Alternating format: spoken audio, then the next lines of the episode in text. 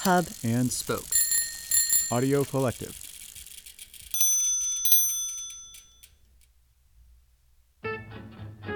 This episode is brought to you by the Great Courses Plus. So, remember when I talked way back about how I used to get busted for drawing in class all the time? Well, it turns out that painting is a hobby with slightly more overhead. But I'll never forget the day that my mom took those crappy elementary school watercolors and spiky one strand paintbrushes out of my hands and replaced them with the super creamy and responsive good stuff. It was also the day that I realized that painting is seriously hard, but seriously rewarding. And, you know, that Monet isn't Monet for no reason. Basically, there's nothing more glorious and more intimidating than mixing colors on a palette. And that's where the Great Courses Plus comes in. Their streaming service offers unlimited access to learn about virtually anything, with thousands of lectures to explore entirely on your own schedule by passionate and knowledgeable lecturers. And today, you should check out How to Paint, because seriously, everyone deserves to know the sweet smell of turpentine. And right now, listeners of The Lonely Palette can enjoy a free trial with unlimited access to the entire Great Courses Plus library go to thegreatcoursesplus.com slash lonely. Again, that's thegreatcoursesplus.com slash lonely to start your free trial today. And by Visual Arts Passage. So it might turn out that the only thing harder than mastering painting is mastering the art of putting your work out there and knowing that it's being received. And Visual Arts Passage intimately knows this. Visual Arts Passage is a series of online courses designed to bridge the gap between the art student and the art industry, with custom tailored trainings to each artist's unique goals and career aspirations. Every course is taught by working artists, and with only Wi Fi and a deep love of your own creativity, you can hit the ground running, learn by doing, and in a fully interactive format, share ideas, ask questions, and join a community of artists from all disciplines all over the world. Their mentors and guest speakers have worked with companies like Marvel Studios, DC Comics, HBO, Rolling Stone, The New Yorker, Magic the Gathering, Dark Horse Comics, and many more. Their courses are almost always enrolling, so to learn more, go to visualartspassage.com. Again, that's visualartspassage.com to apply today.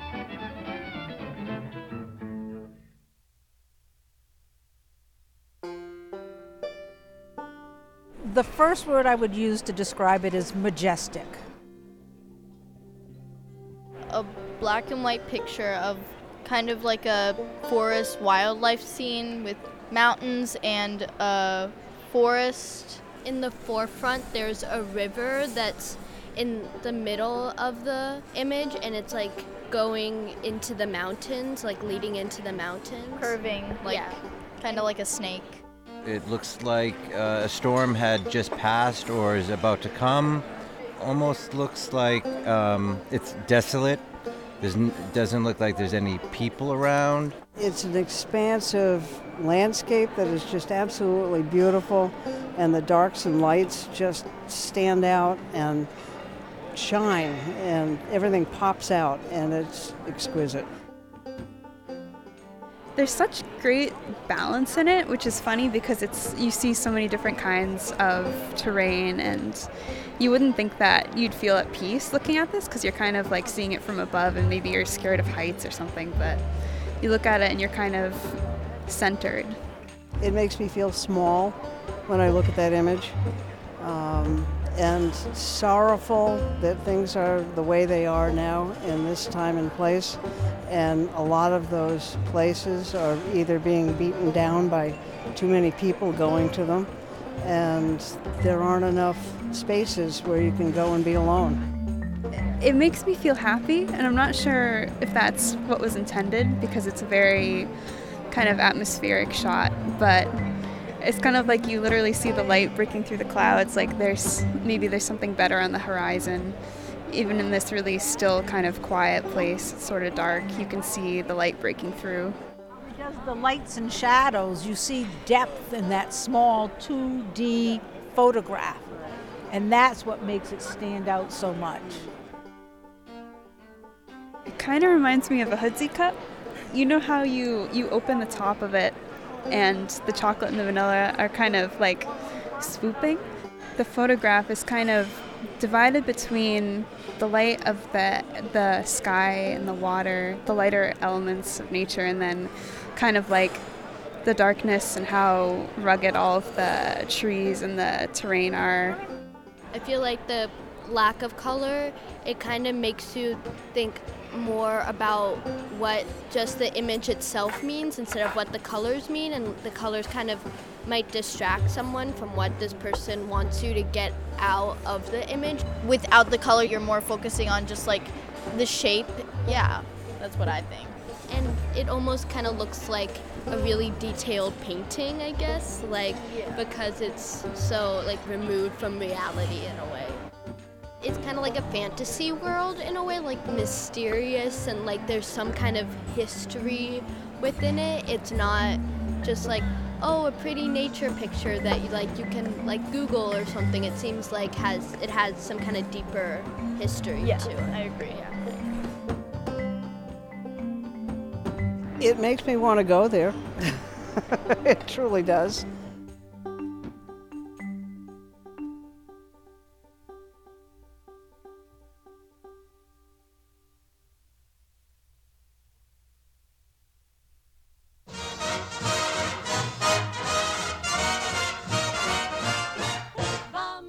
This is The Lonely Palette, the podcast that returns art history to the masses, one painting at a time. I'm Tamar Avishai. Episode 37 Ansel Adams, The Tetons and Snake River, Grand Teton National Park, Wyoming, from 1942.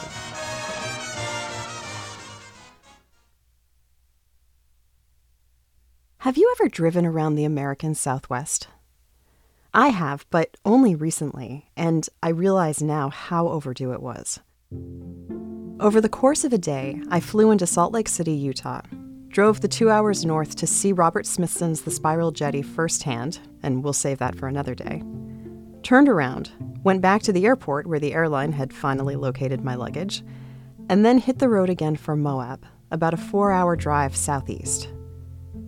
And if I were to summarize that day in one thought, it would have been gratitude for my windshield because of its ability to catch all the bugs that would have otherwise ended up in my awestruck, gaping mouth.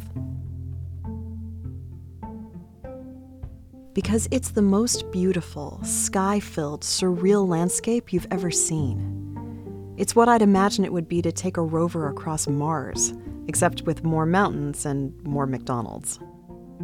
And it's funny because it was actually those highway signs and billboards poking up over the landscape, advertising fast food joints and discount hotels, that particularly struck me.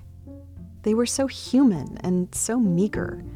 The signs for Howard Johnson's dotting the vista looked so pitifully wee next to the mountains in Salt Lake City.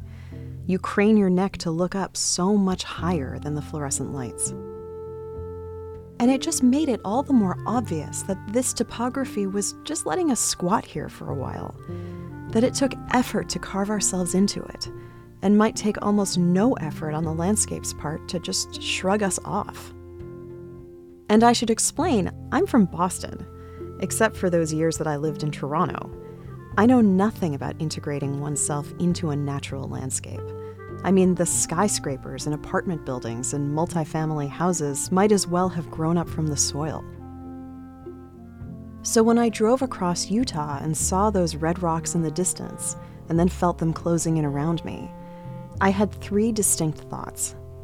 One, how a Bostonian like me, who has to pull the shades down at night because my next door neighbor is literally closer to my bedroom than my bedroom is to the bathroom, could, in the very same country, drive off the road and not be found for days. Two, how much these views would be worth in Boston. And three, how nature is completely oblivious to how stunning it is. It doesn't care what we foolish mortals would pay to get close to it. A baby doesn't know it's cute, and a purple mountain has no sense of its own majesty.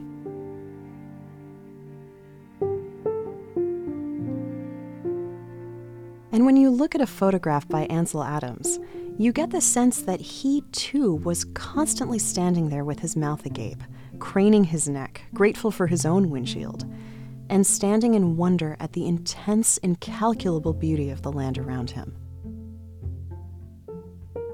Adams was born in 1902 in San Francisco and experienced the power of nature early on.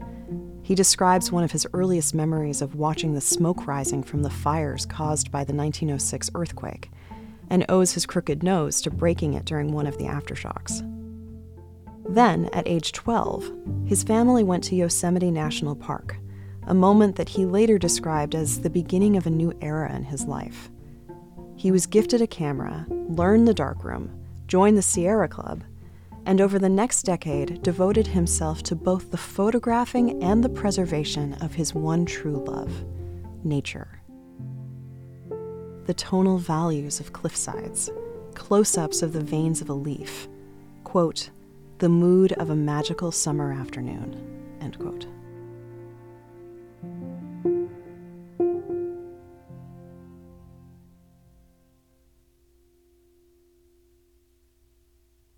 This kind of scalability required a technique to match.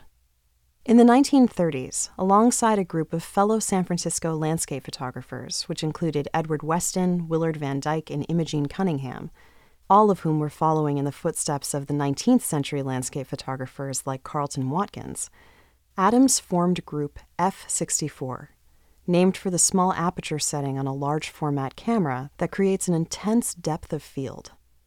The objectives of the collective were to showcase the best contemporary photography coming out of the West, a bit of a nose tweak to the photography coming out of New York and New England, but also, more technically, to emphasize what they called, quote, pure photography. Hard edged, sharply focused, and carefully framed images that offered a clean, unencumbered view of the thing itself, without a whiff of the photographer intervention or manipulation that had come to define 19th century pictorialism, or a photographic style that privileged artistry by using techniques like soft focus and chemical processes to create an image rather than, as they wanted to do, simply record it. But with all due respect to F64, it's worth taking a more critical look at what quote unquote purity in photography really means especially when it holds itself in opposition to the more artistic pictorialism. You can't deny, for example, that there is a powerful sense of artistry in Adams' photographs, pure though they might be.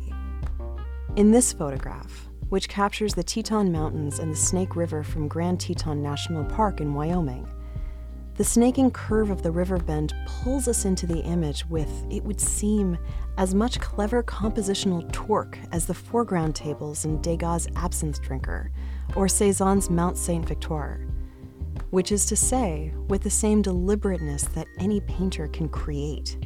It's harder to do that in photography.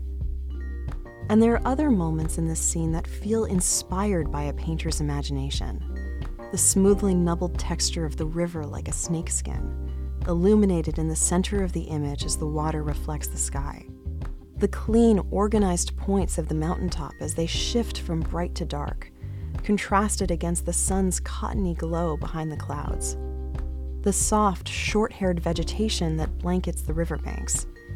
It's a magnificent image, made all the more striking by its black and white otherworldliness. We know from history photography how far away from us a black and white image can feel. And here, it serves a similar purpose by taking a place that we can get in our cars and go to right now and transforming it into a work of art separate from us. And from this artistic perspective, by photographing in black and white, first a technical necessity and then an aesthetic choice, Adams draws us into the pictorial part of the image curves, shapes, monochromatic contrasts, composition. The clouds and water and mountains also become shadows and textures and shapes, all without that showy color distracting us from the stark, voluminous contours of the image being captured. Furthermore, in this case of pure versus pictorial, There's a kind of perceived authenticity to pure photography. This idea that the subject is just out there, in its splendor, waiting to be recorded. It validates a sense of point and click that lets us all fancy ourselves photographers if we have an iPhone and an Instagram filter. But also the idea that the landscape itself is so stunning that it simply can't take a bad picture. And this doesn't really do Adams justice, nor does it acknowledge just how constructed and technically sophisticated his photographs are. It takes a deft hand and a brilliant eye to point your camera onto the land and come away with a shot like this. And even more, it takes a photographer's active choices. I've said this before, and I'll say it countless more times before I'm through. When it comes to photography, even photography that purports itself to be as pure and unmanipulated as freshly driven Teton mountaintop snow, you're always looking at a constructed image the quote unquote objective narrative as seen through the subjective lens of the photographer. Whether it's Hiroshi Sugimoto's movie theaters in episode 31 or Henryk Ross's Candids of the Lodz Ghetto in episode 20. And in this case, it's almost more blatant for its denial. Adams went out of his way to crop people out of his images, positioning his invisible presence as the omniscient mediator between man and nature.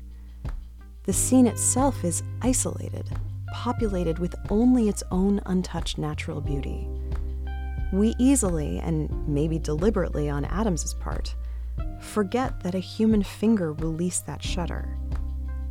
Which makes it a little jarring when we dive into his process and see how ordinarily human he really was. He wasn't a dyed in the wool mountain man scaling peaks to get these views that no one else can get. There are photographs of him standing on his car in the national park parking lot, exposed to the same views that any of us could be. He talked about photographing these long views to spare himself the mosquito bites. And there's something in this juxtaposition of the authentic and the artificial, the natural and the constructed, that so squarely places Adams as a quintessential American photographer and a photographer of America.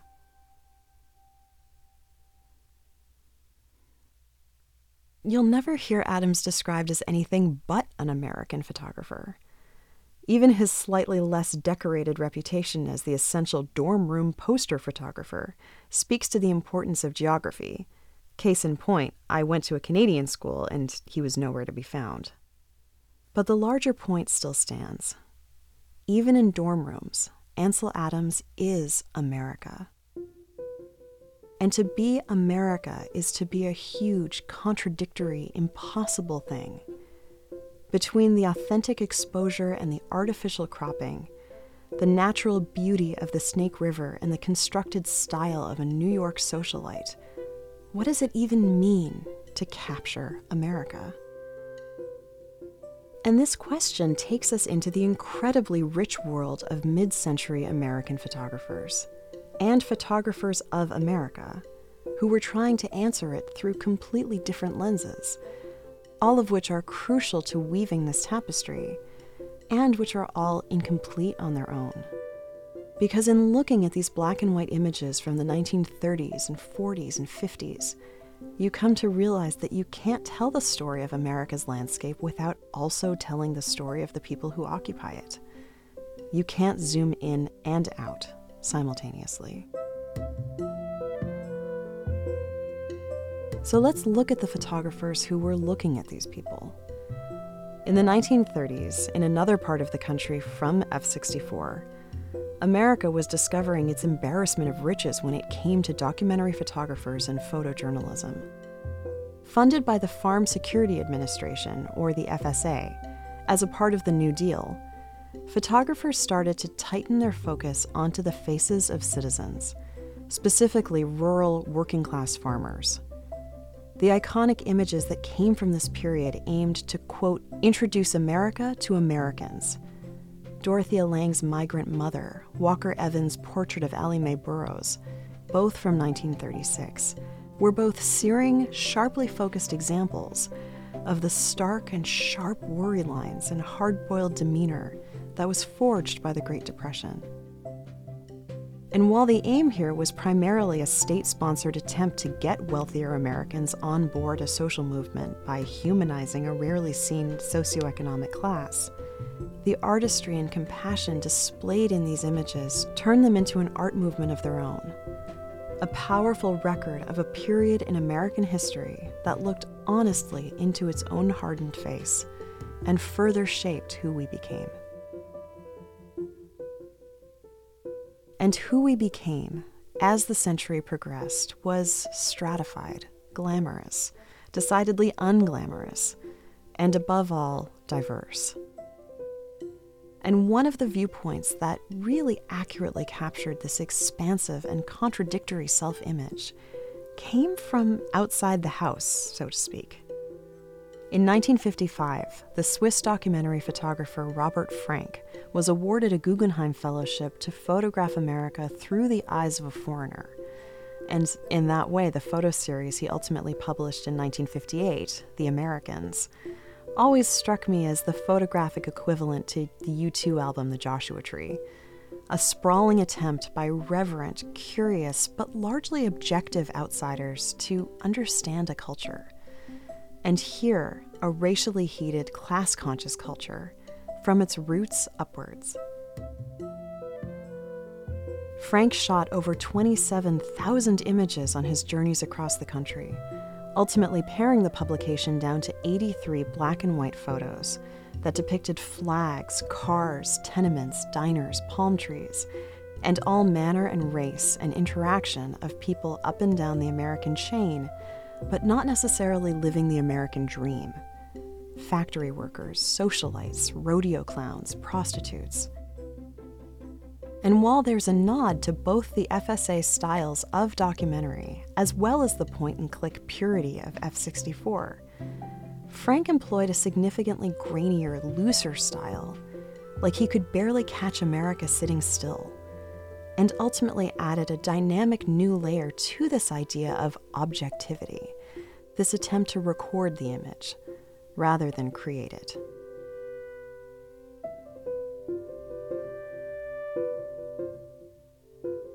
But we can't appreciate zooming in without also zooming back out. And it's here that we find Ansel Adams standing, unmoving, on top of his car capturing the quiet, solid stillness of America the Beautiful herself.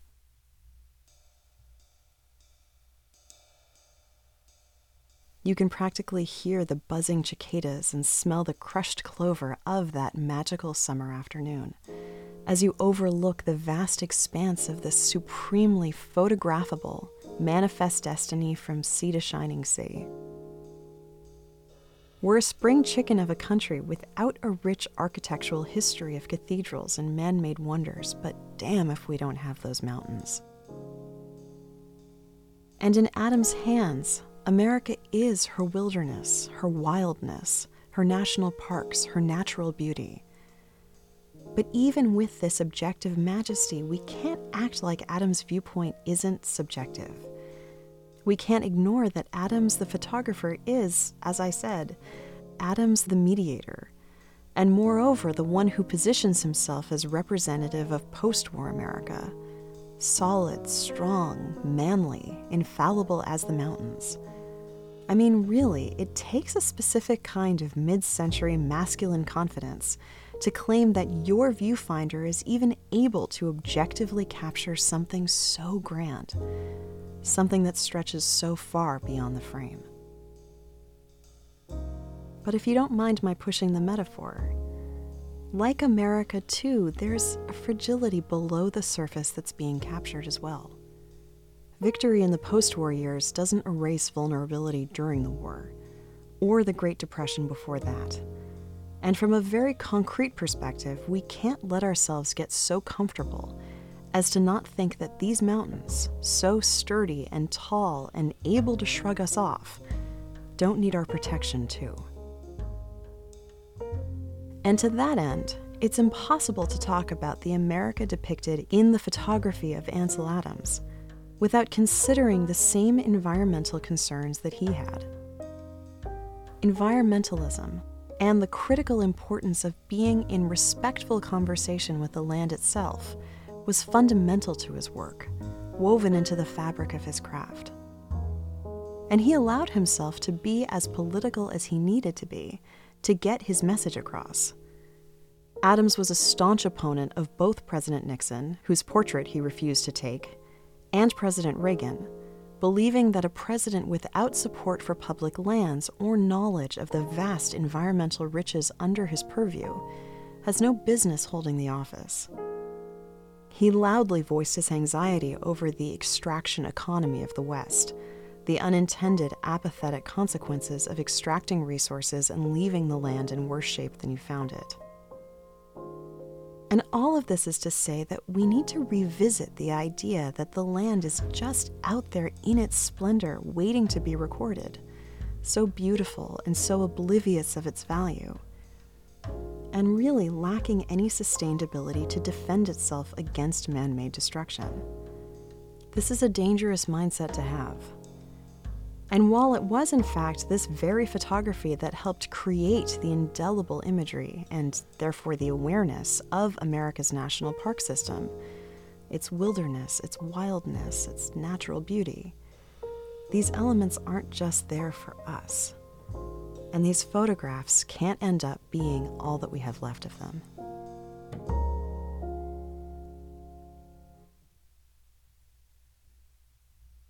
But look, you don't need me or an art history podcast to guilt trip you or tell you that these are environmental concerns that we still need to have desperately. We should know by now the cost of our own active impact and our own passive apathy. Park rangers are projecting that the damage to national parks caused by the most recent government shutdown will take decades to undo. We have to think with a longer view. These parks are our cathedrals. Our presence, those McDonald's and Howard Johnson's and billboards and highway signs, it all matters. But you also don't need me to tell you to stop whatever you're doing right now Put in the request for that vacation time, pack up the kiddos, and just go. Take that drive through the Southwest, hit up those parks, see these magnificent places for yourself. Go because these photos have inspired you to keep this landscape alive in all its robustness and all its delicacy. Go to repair the damage we've done to the parks and to America itself by being apathetic. Go, take the pictures, leave the footprints, bask in the wilderness, the wildness, the awareness, so that you and generations after you can continue to crane your neck, hang your awestruck mouth agape, and be grateful for the windshield.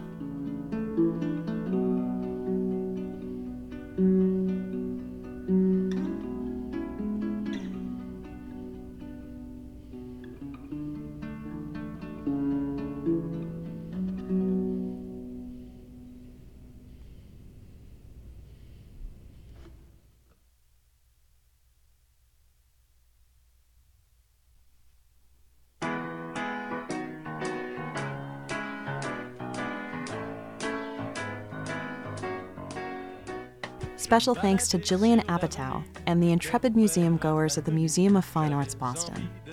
For more information and past episodes, go to thelonelypalette.com, or you can follow us on Twitter at Lonely Palette, or on Instagram at The Lonely Palette, or like us on Facebook. And there's nothing better in the world than leaving a rating and a review on Apple Podcasts, except maybe supporting the show on Patreon at patreon.com slash lonelypalette and check out an upcoming issue of the Bello Collective to read all about why I think supporting independent creators like this is so important in the podcast industry today. That's going to be at bellocollective.com. And speaking of Patreon and of Jillian's, today's patron of the day is a super fun one because she herself is exceptionally fun, especially when you put a guitar in her hands. I met Jillian Matundan at my beloved songwriting retreat, and it was love at first B minor She's been a tireless supporter of the show, and knowing her has been the best time ever. So, Jillian, my darling Indigo girl, thank you so much. And here's some exciting news that just came over the transom. I've been nominated by Boston Magazine as one of Boston's best podcast hosts. It's a really small and distinguished shortlist, and I'm so thrilled just to be nominated. But obviously, since winning would be better, here's the website that you can cast your vote on, and unlimited times, I might add.